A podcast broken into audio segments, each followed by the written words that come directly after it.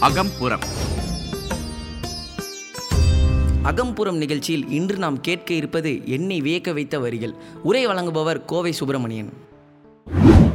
இன்னைக்கு நம்முடைய WhatsApp audio பிரசன்டேஷன்ல வியக்க வைத்த வரிகள் அப்படின்ற தலைப்புல சில செய்திகளை உங்களோட நான் பகிர்ந்து கொள்ள போறேன்.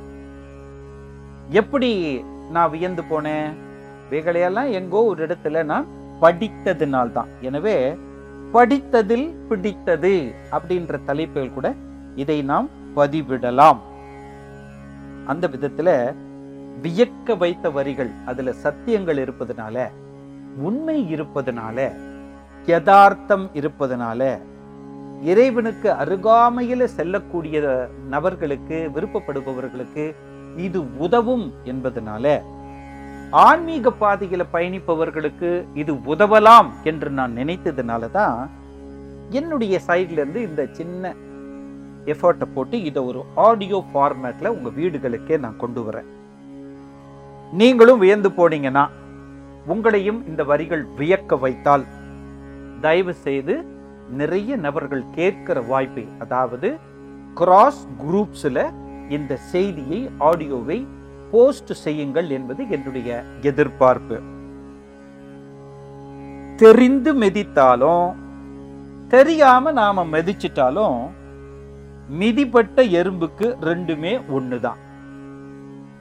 ஏன்னா அது தரையோட தரையா சட்னி ஆயிருக்கும். நசுக்கப்பட்டு இருக்கும் தெரியாமல் மெதிச்சிட்டங்க. அப்படின்னு நம்ம சொன்னோன்னே உருன்னு அது அப்படியே எழுந்து போயிடாது. தெரிஞ்சு மெதிச்சிருந்தா அது இறப்பது உறுதின்னு தெரிஞ்சே நாம் செஞ்சதுனால அது இறந்துருக்கும். மொத்தத்தில் தெரிஞ்சு மெதிச்சாலும் தெரியாமல் மெதிச்சாலும் மிதிப்பட்ட எறும்புக்கு ரெண்டும் ஒன்று தான் ரைட் மனுஷன் நினைக்கிற மாதிரி அவனுக்கு வாழ்க்கை அமைஞ்சிருதா நண்பர்களே? எவனுக்குமே அப்படி வாழ்க்கை அமைந்ததில்லை. அழகாக அமைஞ்சிருக்கிற வாழ்க்கையே கொஞ்சம் பேருக்கு வாழ தெரிகிறது இல்லை கரெக்டாக இல்லையா? நம்ம எதிர்க்கிற பார்க்குற மாதிரி வாழ்க்கை கிடைக்காது. வெளிநாடுகளில் ஒரு பழமொழியே உண்டு. உங்கள் தாய் தகப்பன் உங்கள் கம்பெனியில் ஒர்க் பண்ணுற பாஸு நீங்கள் நினைக்கிற வாழ்க்கை. இது மூணுத்துலேயும் உங்களுக்கு சாய்ஸ் இல்லைன்னு சொல்லுவாங்க.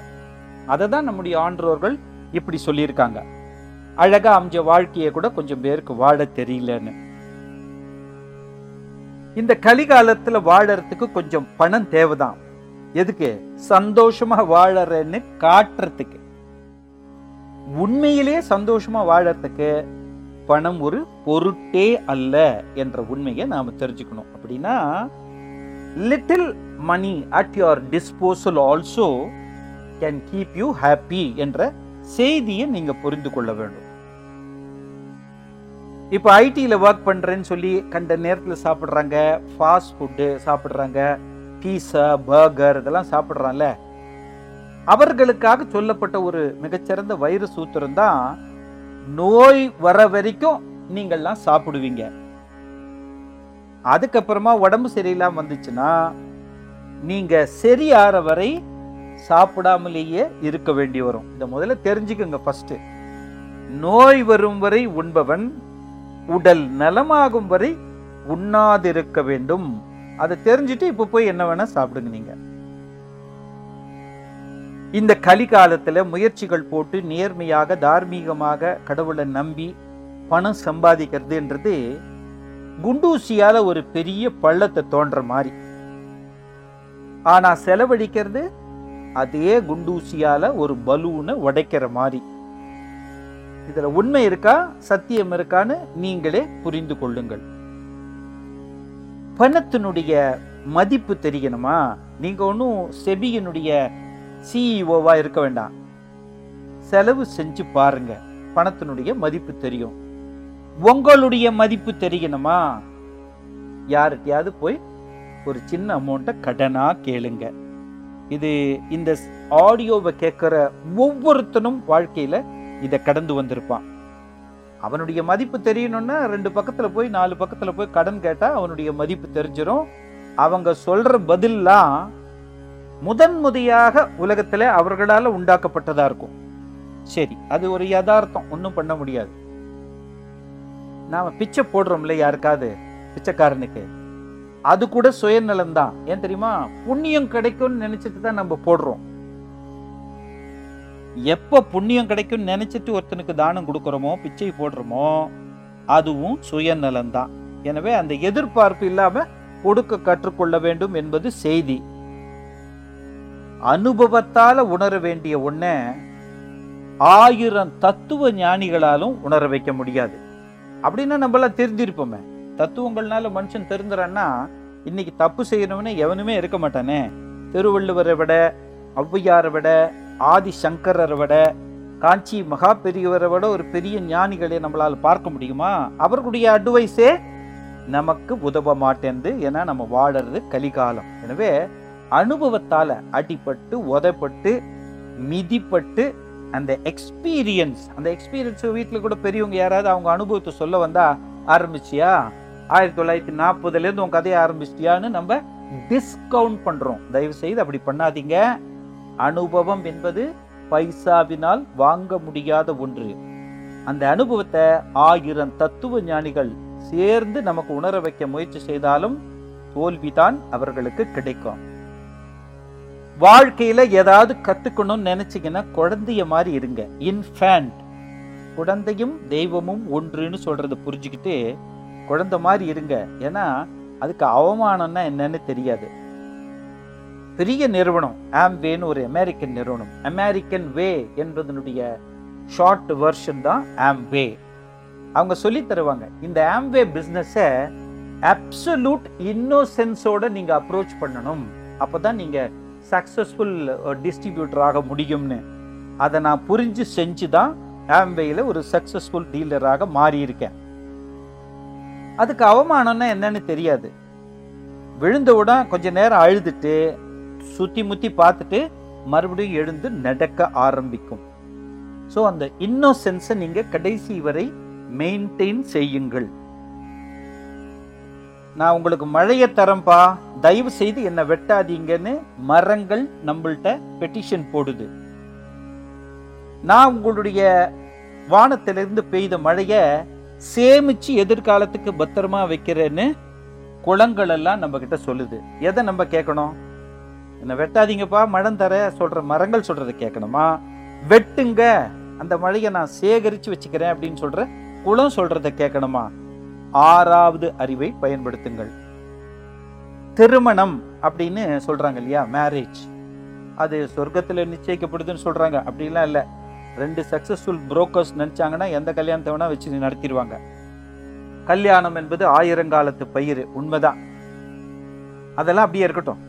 திருமணம்னா ஒரு ஆணு நல்ல கடந்த காலம் கொண்ட ஒரு பெண்ணையும் அதாவது அவளுடைய நடத்தை சூப்பரா இருக்கிற ஒரு பெண்ணையும் ஒரு பெண்ணு நல்ல எதிர்காலம் கொண்ட ஒரு ஆணையும் தேடுற ஒரு படலம் தான் திருமணம்னு சொல்லப்படுறது. நம்மளை தாண்டி எவனாவது போயிட்டான்னு வச்சுங்களேன் ஒரு ரன்னிங் ரேஸ்லயோ ஒரு ஃபோர் ஹண்ட்ரட் மீட்டர்ஸோ எயிட் ஹண்ட்ரட் மீட்டர்ஸ்லயோ முன்னால் ஒருத்தன் போயிட்டான்னா அவனை பத்தி நாம ரொம்ப கவலைப்பட தேவையில்லை. ஆனால் பின்னால வரவனை பார்த்து தான் நம்ம ரொம்ப எச்சரிக்கையாக இருக்கணும். ஏன்னா அவன் தான் நம்மளை ஓவர் டேக் பண்ணிட்டு போக முடியும். முன்னால் போனவன் ஆல்ரெடி நம்மளை பீட் பண்ணி ஃப்ரண்ட்டில் போயிட்டுருக்கான் ட்ரெண்ட் செட்டர் பயனியர் குதிரை பந்தயங்களில் கூட சில முதலாளிங்க அவங்களுடைய குதிரையை மிக வேகமாக ஓட வைப்பாங்க. அப்புறம் பாதியில் ஆஃப் பண்ணிடுவாங்க பின்னால வர அவருக்கு இன்ட்ரெஸ்டாக இருக்கிற ஒரு குதிரை அந்த முதல்ல ஓடுற குதிரையை பார்த்து மிக சிறப்பாக ஓடி வந்து பந்தயத்துல வெற்றி பெறும். அவர்களுக்கு தான் பேஸ் செட்டர்ஸ் ட்ரெண்ட் செட்டர்ஸ்னு பேரு.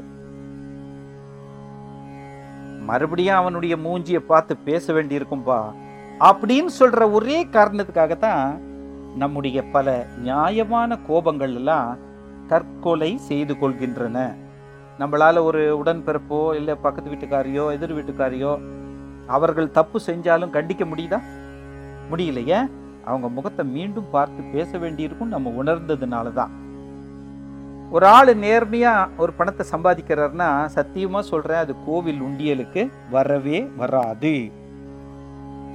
இந்த உலகத்துல எப்படி வாழணும்னு நாம கத்துக்கொண்டதை விட வலிகளை மறைச்சிட்டு சிரிக்க கற்றுக்கொண்டது தான் அதிகம். அதாவது இந்த உலகம் வாழ்க்கை இது ஒரு நாடகம். நாம் அனைவரும் நாடக நடிகர்கள்.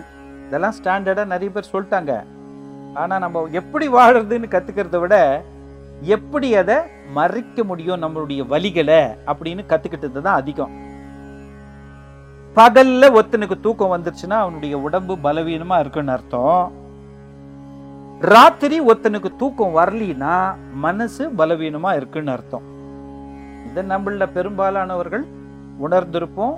அதை அனுபவிச்சுட்டு இருப்போம் ராத்திரி சில நேரங்களில் ஒரு மணி ஒன்றரை மணிக்கெல்லாம் கண் விழிச்சிட்டோம்னா சீலிங்கை தான் பார்த்துட்டு இருக்கணும் நான் கூட எங்கள் வீட்டு சீலிங்கில் அந்த க்ளோயிங் ஸ்டிக்கர்ஸ் நிறைய ஒட்டியிருக்கேன்.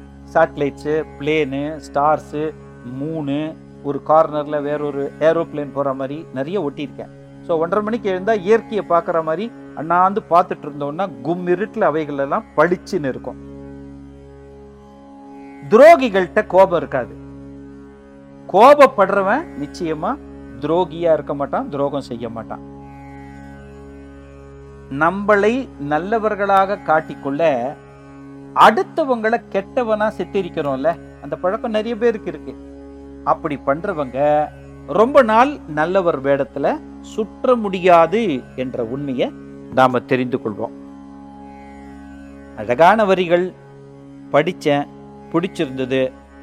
படிக்கிற பழக்கம் ரொம்ப குறைஞ்சிட்டதுனால எல்லார்கிட்டேயும் செல்ஃபோனும் ஸ்மார்ட் ஃபோனும் ஹெட்ஃபோனும் இருப்பதனால இது ஒரு ஆடியோ ஃபார்மேட்டில் கொடுத்தால் இன்னும் கொஞ்சம் நூறு பேர் அதிகமாக கேட்பாங்கள் என்பதற்காக ஒரு சின்ன எஃபோர்ட் போட்டு இது ஆடியோ ஃபார்மேட்டில் உங்கள் வீடுகளுக்கே நான் கொண்டு வந்திருக்கேன்.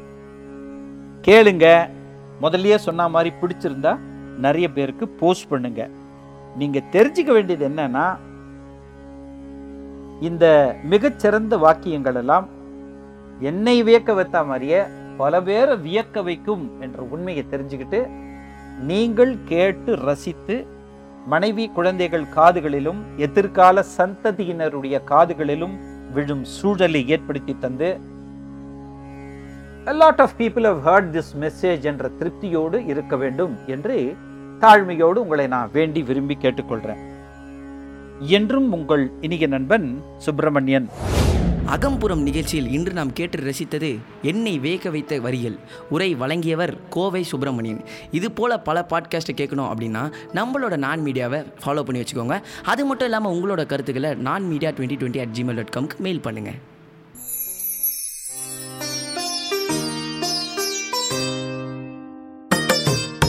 அகம்புறம்.